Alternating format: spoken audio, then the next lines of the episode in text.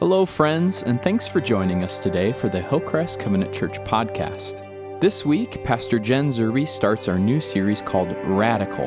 In this series, we will look at multiple ways in which Jesus' ministry and the kingdom of God is totally flipped on its head. In this first sermon, Pastor Jen looks at a passage in Matthew 20 where Jesus teaches us that the first will be last and the last will be first. The kingdom of God is radically unfair, and thank God for that. Remember, you can watch our live stream that happens Sunday mornings at 10 a.m. on YouTube, or you can always find us at hillcrestdekalb.com.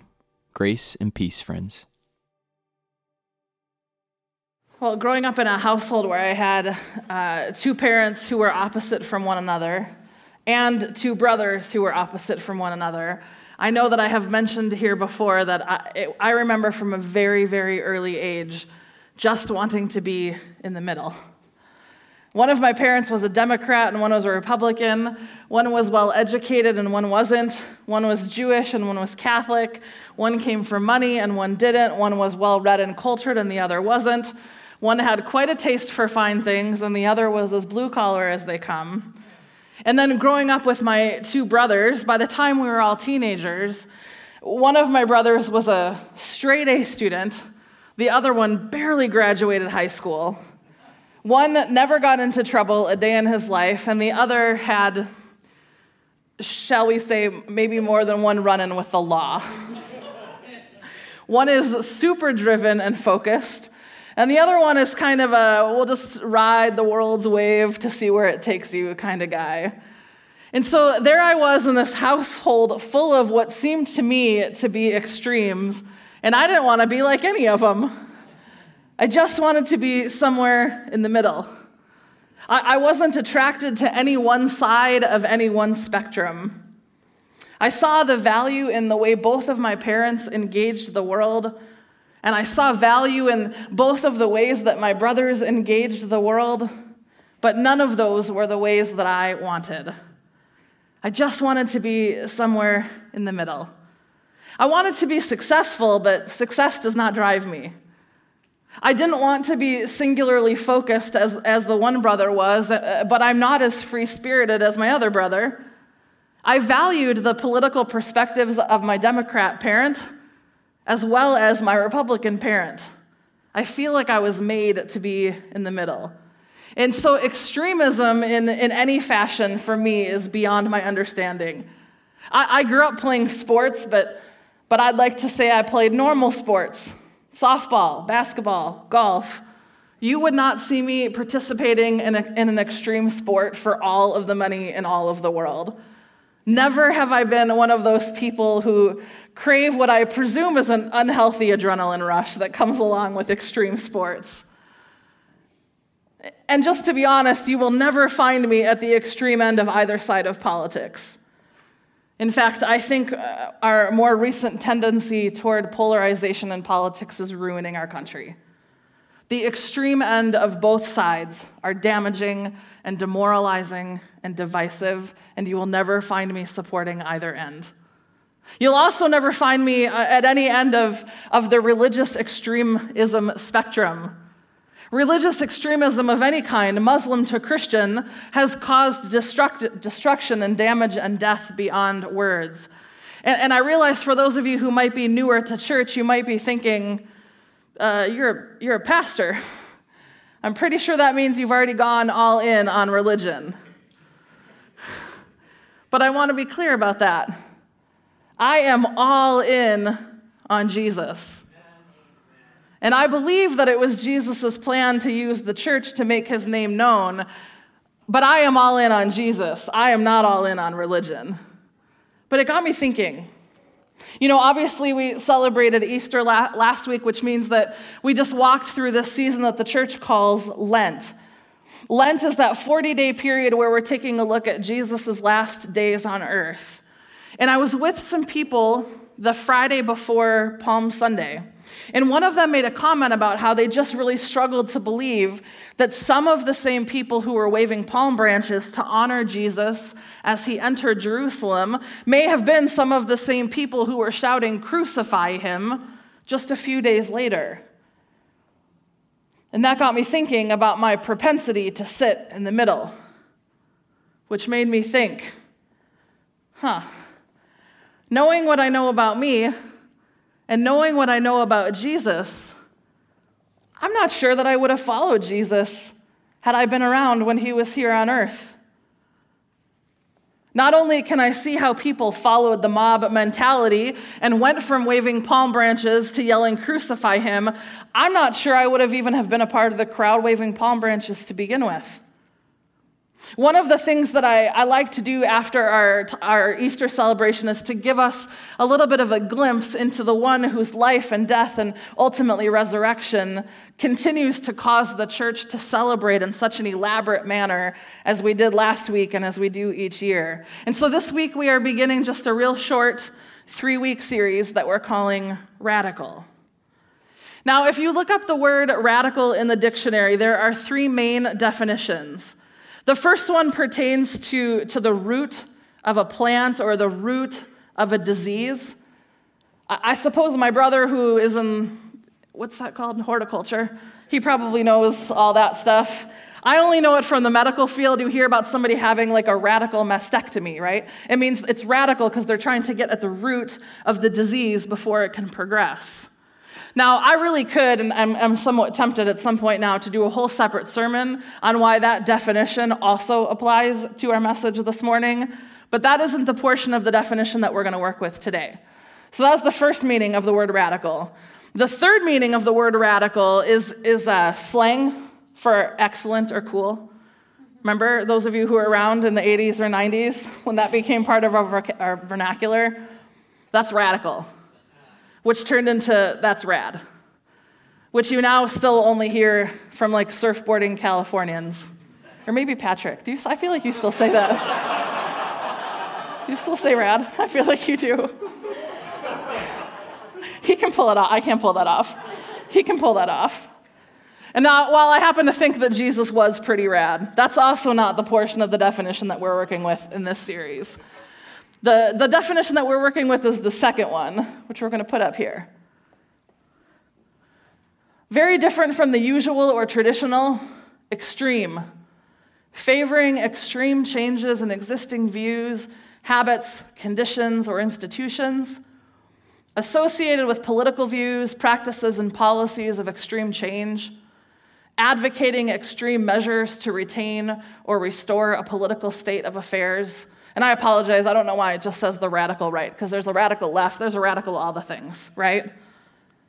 So, favoring extreme changes in existing views, habits, conditions, or institutions. I'm not sure if I would have followed Jesus back then because Jesus was the dictionary definition of radical. And we're going to spend the next three weeks looking at just a few of the many things that Jesus said that prove that he favored extreme changes in existing views and habits and conditions and institutions. It's easy for those of us who call ourselves Christians today to look at the people who were physically around Jesus at the time that he was on earth and to judge them for the decisions that they made. We stand indignant that people welcomed him as king and then crucified him as criminal just days later. But have you ever really wondered which crowd you would have stood in? Had this radical leader wandered into the middle of our culture and told us that we are now to do everything in an upside down, opposite manner from which we were used to? How easily would you have jumped on that train? For instance, let's take a look at our story for this morning. One of the things that we know about Jesus is that he understood humanity. He knew that humans learn best from stories. And so, stories or parables were Jesus' primary way of teaching. And so he would tell these stories about that used kind of all types of people in all types of situations that would have been commonplace at that particular time in that culture to help make whatever point he was trying to make. Some of his parables had very clear, very obvious points. Some of them still have interpretations that are being argued over to this day. That said, let's look at our story for this morning. It comes to us from the Gospel of Matthew. You're welcome to grab a Bible in front of you, or it'll be up on the screen here, or you can listen, just listen along. It's Matthew chapter 20. We're going to start right at verse 1. It's called the parable of the workers in the vineyard. For the kingdom of heaven is like a landowner who went early in the morning to hire workers for his vineyard. He agreed to pay them a denarius for the day and sent them into his vineyard. About nine in the morning, he went out and saw others standing in the marketplace doing nothing, and he told them, You also go work in my vineyard, and I will pay you whatever is right. And so they went. He went out again about noon and uh, excuse me, and about three in the afternoon and did the same thing. And about five in the afternoon, he went around and found still others standing around. And he asked them, Why have you been standing here all day long? Because no one has hired us, they answered. He said to them, You also go and work in my vineyard. When evening came, the owner of the vineyard said to his foreman, Call the workers and pay them their wages, beginning with the last ones hired and going on to the first. The workers who were hired about five in the afternoon came and each received a denarius. So when those who came who were hired first, they expected to receive more. But each one of them also received a denarius. When they received it, they began to grumble against the landowner. These who were hired last worked only an hour, they said, and you have made them equal to us who have borne the burden of the work in the heat of the day. But he answered one of them, I'm not being unfair to you, friend. Didn't you agree to work for a denarius? Take your pay and go. I want to give the one who was hired last the same as I gave you. Don't I have the right to do what I want with my own money? Or are you envious because I am generous? So the last will be first, and the first will be last. When was the first time that you learned that life wasn't fair? My guess is that most of us probably don't remember the first time that we learned that because most of us learned that pretty early on in life, particularly if you grew up with siblings. Right? There is nothing like having siblings to quickly inform you that life is not fair. When I was 16 years old, I came down on Easter morning, ready for our annual Easter basket hunt. I was atrocious at finding my Easter basket, or anything really, but I loved the, the search nonetheless. And so that Easter, I came downstairs and there was this little bowl of chocolate eggs sitting on the kitchen counter, and I was unpeeling one. And I turned to my parents and said, Can I start looking for my Easter basket? At which point they told me that we were too old for Easter baskets. And so they didn't do them this year. Or the Easter bunny didn't bring them this year. to which I naturally responded with the three most spoken words of childhood That's not fair because it wasn't fair. My oldest brother, Jeff, is six years older than me, which means that my last Easter basket was at the age of 15, but he got Easter baskets till he was 21. How fair is that? Now, just to be fair to those of you who are oldest or middle, middle, children, on the flip side, when I was 17 years old, I got to go on a road trip with my two best friends who are also youngest children, and we drove to New Hampshire for spring break. We were 17 years old, pre cell phone era, and our siblings were furious that our parents let us go to New Hampshire for spring break because there was no way that our parents would have let any of our oldest siblings go that far when they were 17 years old. But life isn't fair. Sometimes I wonder what it would have been like to have been born into one of those super wealthy families that have multiple homes and private jets and get to vacation all over the world. Those people who have like a staff in their house to cook and clean and drive them around. And I just wonder what it would be like to have that as your normal life. Then again, I also wonder why I got to be born here, into the family and the life that I did with all of the opportunities that were handed to me as opposed to the millions of people around the world who are born into hunger and poverty that they will never be able to get out of no matter how hard they work. But life isn't fair, is it?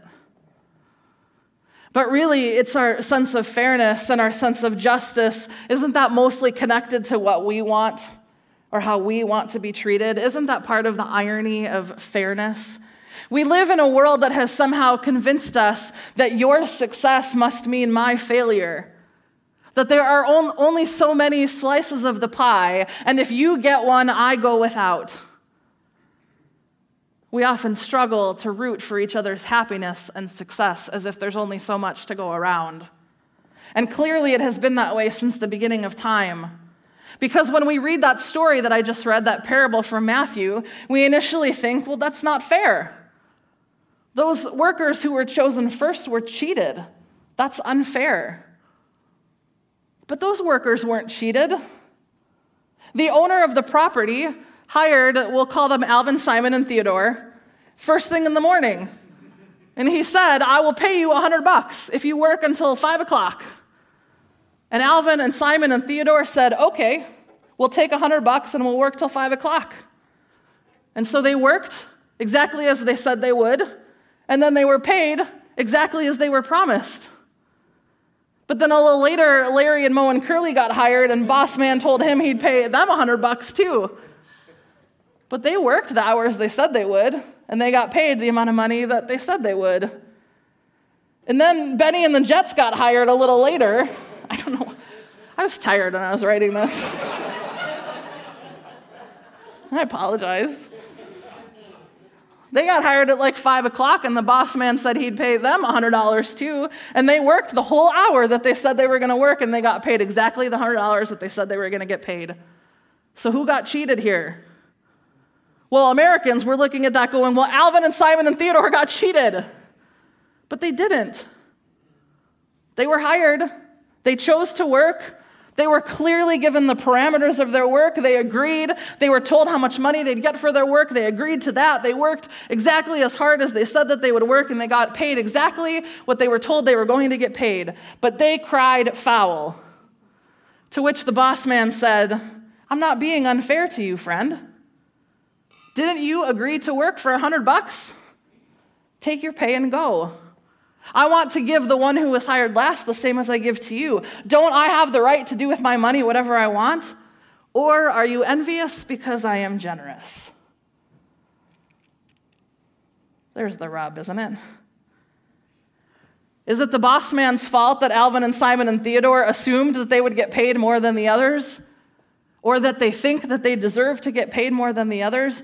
But isn't the real question why are they thinking about the others at all? They got paid exactly what they agreed to work for. They got cheated out of nothing. Except that we have this tendency of thinking that what happens in our favor is good luck, but that what happens to our disadvantage is unjust. And so our sense of justice is undeniably both selfish and subjective. One of my seminary professors, his name is Klyne Snodgrass, he wrote this incredible and incredibly complex book on the parables, and in it he said this The life of God's kingdom, with its focus on communal love, cannot be experienced as long as we are comparing ourselves with others and calculating what is due us or being envious of what others receive. He said, even while we speak of justice, none of us is satisfied with average. We always think we deserve a little more. I love the way that Klyne talks about God's kingdom. This is precisely why we're doing this series to teach us or, or to remind us how radically different God's kingdom is from the culture that we have built, whether that was the culture from 2,000 years ago or the one that we are in today. The same thing applies. Jesus clearly favored extreme changes in existing views and habits and conditions and institutions. He was as radical a person as they had ever seen. We live in a culture, same as they did, where the rich and the famous are number one where to be first, you have to be at the top, and to be at the top, you have to be the best, or you have to be the prettiest, or you have to be the most talented or the wealthiest. But in God's kingdom, as Jesus said at the end of this parable in Matthew, the last will be first, and the first will be last. And really, it's not even that the first will be last.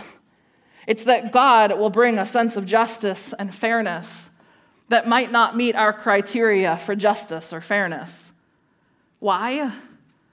Because God's entire being, God's whole kingdom, has mercy as its foundation. Now, I preached on mercy just a, month ago or so. And in that message, I said that, that we only appreciate mercy in as much as it is applied to ourselves, right? When mercy is extended to others, particularly to those whom we don't think deserve it, then suddenly we're not so much a fan of God's generosity of spirit anymore. Do you remember the story of Jonah and the whale? God asked Jonah to go to Nineveh, and Jonah refused to go, and he went in the opposite direction. And a big whale, or big fish, we'll go with a big whale, that's what we were taught. A big whale swallows him, so the story goes. But I want to ask you this as a child, what was the reason that you were told that Jonah didn't want to go to Nineveh? You can answer out loud. He didn't want to obey Jesus. Okay. Was anybody else taught anything else? Well, that's you're not. Don't, this is the real answer. Is that where you were taught as a kid? How many of you were taught that, that he was afraid to go? That he was scared to go? That's what we often teach kids. Haley, you're too smart. Shh. Just gonna ruin my punchline. I think we're often taught, you know, that he didn't want to obey Jesus or that he was scared to go, right? But that's not really the whole situation. We still kind of teach kids that. That sometimes God asks us to do things that we're afraid to do. It's a good, it's a good lesson. It's a good story, but that's not why Jonah didn't want to go to Nineveh. He didn't want to go to Nineveh for one singular reason life isn't fair. You see, the Ninevites were horrible, horrible, awful, terrible people. They were masters of war and they bragged about their torturous and cruel and horrific behavior and all the ways in which they would kill their enemies. They took joy in mass executions and they literally sat around thinking about new ways to kill people slowly. Seriously, they were horrid, horrid people. And God told Jonah to go to those people, to speak to those people about their horrible, wicked ways. Jonah wasn't afraid to go talk to them just because he was afraid. He was afraid to go talk to them because he did not think that they deserved what God had for them. But it wasn't his decision to make. God's generosity means that God's mercy is not handed out according to any human scale or decision. God did the very thing that Jonah feared he was going to do. Jonah did go to Nineveh, and he did tell the people about God, and they did turn from their evil ways, and God showed them mercy and compassion in spades, and Jonah was so mad. In fact, he was so mad that God was compassionate to the Ninevites that he told God to take his life, that he would rather be dead than watch these horrible people get saved. And we think, yikes, Jonah, like, that's, that's a little extreme. But it's really no different than what Jesus is trying to say in this parable in Matthew. How am I being unfair to you? Why is your attention over here? Stay in your own lane and know that you have no control over my generosity and no say over how and when and to whom I extend mercy. And why should you stay in your own lane? Because you didn't deserve God's compassion and mercy any more than they did. If you think life is unfair, wait until you fully experience just how unfair is the kingdom of God. God is radically merciful. He does not dish it out according to our human sense of justice. And when we are the recipients of that, oh man, are we so grateful for it? But when others are, ooh, life is unfair. To make matters worse, a lot of people believe that the workers in this parable all represented the hierarchy of their time, meaning that the first group of workers represented the strongest and the most capable, those who were healthiest and those who had the means to arrive first thing in the morning ready to work, while those who were hired last were meant to represent those who have been left standing at the end of their day, at the end of the culture, those people that nobody wanted. They would have represented the poor, the weak, the sick, the disabled, the elderly, and others who were marginalized in their time, like, like criminals or people who had bad, bad reputations that landowners did not want to hire. They were the weakest of society. And so that means that God is not only merciful, far beyond our liking, but that He is merciful to people that we think least deserve it. And then, Jesus goes one step further when he says to the angry workers who were hired first, Don't I have any right to do with my own money what I want to? Or are you envious because I am generous? Meaning, not only are we angry that God gives compassion and mercy away so freely, but we're angry that we aren't that generous with our own lives. We are jealous of what God gives to others.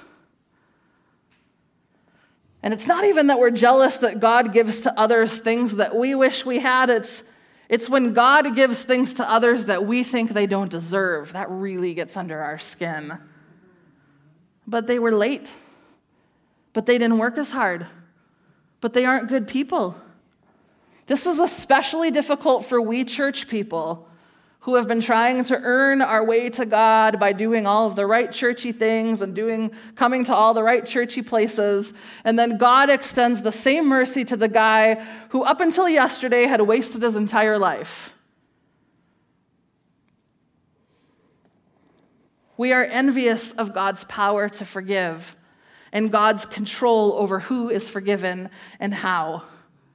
We want mercy if we're standing next to somebody who looks better than us but the moment we're standing next to someone who doesn't, then we no longer want to be equal recipients of all that God has to offer. This radical Jesus, in his own words, has made it very clear that the kingdom of God is unfair by human standards. But the same Jesus also made it clear that all of the gifts that God has ever had to offer come in limitless quantities. God uses language of abundance, not of lack. God's economy isn't one that suggests that if you get, I go without. Whatever it is we need in this life, God has enough of it to know that we don't have to be anything but supportive and encouraging and uplifting to the success of other people. Imagine, imagine all of the energy that we would get back in this life if we stopped wasting our time comparing our lives to other people. Imagine all of the energy that we would get back if we stopped playing judge and jury to other people or weighing in on what we think other people do and do not deserve.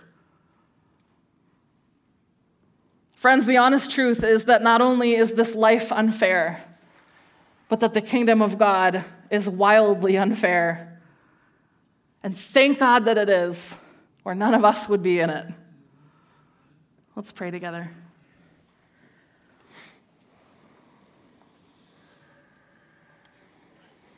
God, we love to talk about how unfair this life is. We love to point out all the things that are unfair and all of the ways that we have been wronged and all of the things that are unjust. And typically they revolve around us. Typically they revolve around what we want and what we think we deserve and how we think we should get it and what we think other people don't deserve. God, would you help us to stop wasting our energy on that? Would you help us to stay in our own lane? And to realize, Lord, that we, we were no more or less deserving of your mercy than the person next to us or the person behind us or the person we like least in this whole world. When we're quick to assume that someone isn't deserving of something that they get, would you humble us? And when others around us succeed, would you help us to be their biggest fan? Would you remind us, Lord, that in your economy, you are a God of abundance, not a God of lack, that there is nothing that we need that you will not provide. And so, God, may we learn to be merciful as you are merciful. May we learn to do with the gifts that you have given us whatever we want in your name that blesses other people that we would learn, Lord, to, to live into the way that you see other people and the way that you see the world, and not into our own sense of what is just or fair. We thank you this morning, Lord, that your kingdom is wildly unfair. And we thank you that because you made us, because you love us, and because you saved us, that we get to be a part of it. We pray all these things in the name of our risen Savior, Jesus Christ. Amen.